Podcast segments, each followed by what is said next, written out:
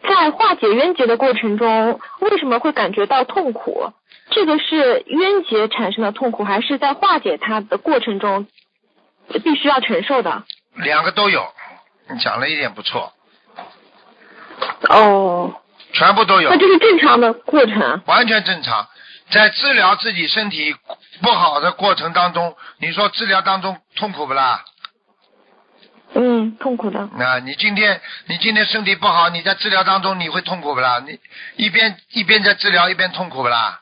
当然了，痛苦的，好了，痛苦。嗯，对，最近就像就像师傅最近白话佛法里跟我们广播讲座里面一直讲的那个人生八苦嘛，说您说到那个五阴之圣苦， 就是你分析的特别好，就是那种很多人就是这种感觉，说又说不出来，难受但不是又啦？像把火烧一样的，对特呀别难受。对呀、烧了，烧呗，把自己烧死啊！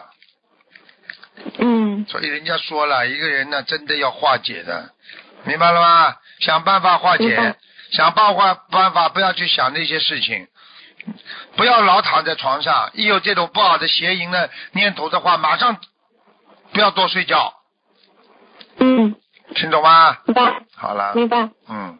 好，感恩师傅。